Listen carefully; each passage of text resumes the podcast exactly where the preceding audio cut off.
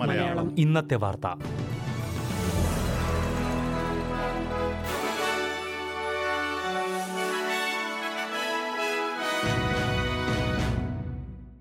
നമസ്കാരം. S B S Malayalam ഇന്നത്തെ വാർത്തയിലേക്ക് സ്വാഗതം. ഇന്ന് രണ്ടായിരത്തി ഇരുപത്തിരണ്ട് സെപ്റ്റംബർ രണ്ട് വെള്ളി. വാർത്തകൾ വായിക്കുന്നത് ദിജു ശിവദാസ്. ഓസ്ട്രേലിയയിൽ തൊഴിൽ വിസകളിലെത്തുന്നവരുടെ അടിസ്ഥാന ശമ്പളം വർദ്ധിപ്പിക്കണമെന്ന് ആവശ്യം. ഓസ്ട്രേലിയയിലേക്ക് കൂടുതൽ തൊഴിലാളികളെ ആകർഷിക്കുന്നതിനായി ശമ്പളം വർദ്ധിപ്പിക്കണമെന്നാണ് കൗൺസിൽ ഓഫ് ട്രേഡ് യൂണിയൻസ് ആവശ്യപ്പെടുന്നത്. നിലവിൽ കുറഞ്ഞത് അൻപത്തി മൂവായിരത്തി തൊള്ളായിരം ഡോളർ വാർഷിക വരുമാനമുള്ളവർക്കേ താൽക്കാലിക തൊഴിൽ വിസകളിൽ എത്താൻ കഴിയൂ.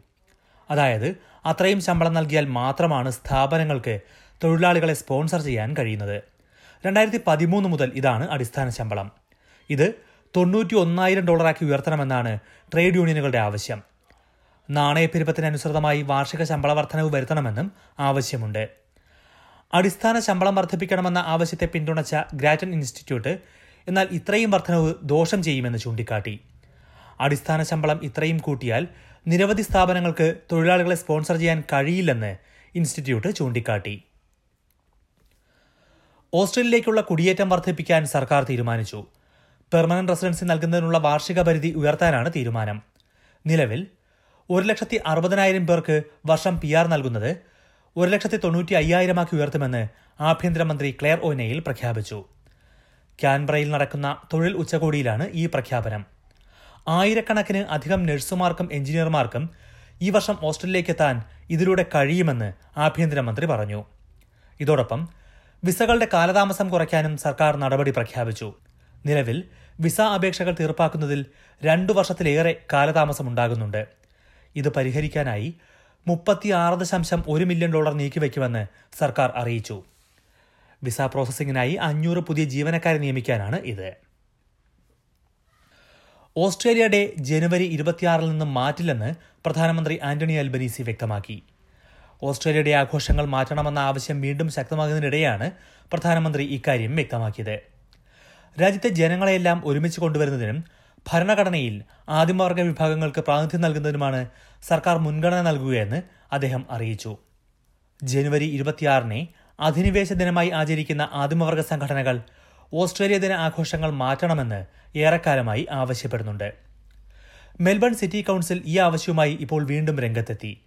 ആയിരത്തി അറുന്നൂറോളം കൌൺസിൽ നിവാസികൾക്കും ബിസിനസ്സുകൾക്കുമിടയിൽ നടത്തിയ സർവേയുടെ അടിസ്ഥാനത്തിലാണ് ഈ ആവശ്യം കൌൺസിൽ ഉന്നയിച്ചത്. വംശീയ അധിക്ഷേപവും സ്ത്രീവിരുദ്ധ പരാമർശങ്ങളും നിറഞ്ഞ ചാറ്റ് സന്ദേശങ്ങൾ പുറത്തുവന്നതിനെ തുടർന്ന് സിഡ്നിയിലെ പ്രമുഖ സ്വകാര്യ സ്കൂളിലെ നിരവധി വിദ്യാർത്ഥികളെ പുറത്താക്കി. നോക്സ് ഗ്രാമർ സ്കൂൾ എന്ന സിഡ്നിയിലെ പ്രമുഖ സ്വകാര്യ സ്കൂളിലെ വിദ്യാർത്ഥികളുടെ ചാറ്റാണ് പുറത്തുവന്നത്.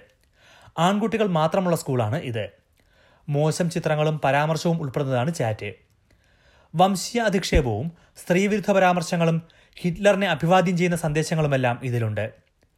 ഇതേ തുടർന്ന് ചില വിദ്യാർത്ഥികളെ പുറത്താക്കിയതായും മറ്റു ചിലരെ സസ്പെൻഡ് ചെയ്തതായും ഹെഡ്മാസ്റ്റർ അറിയിച്ചു. പോലീസിനും ഇക്കാര്യം റിപ്പോർട്ട് ചെയ്തിട്ടുണ്ട്.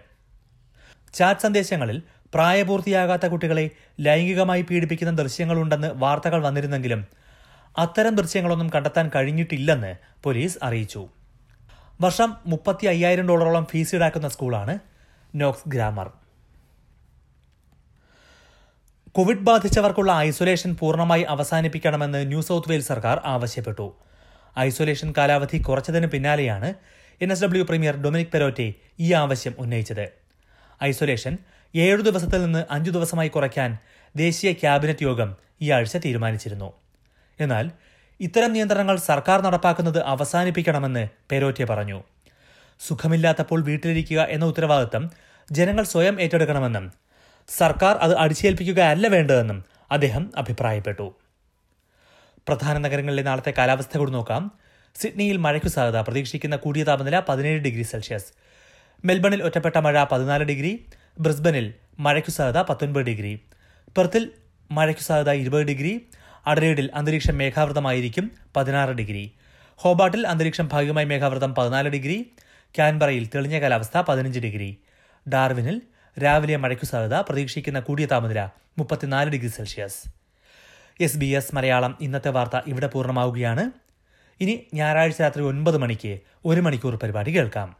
ഇന്നത്തെ വാർത്ത വായിച്ചത് Diju Sivadas. SBS SBS SBS SBS SBS ഇന്നത്തെ വാർത്ത.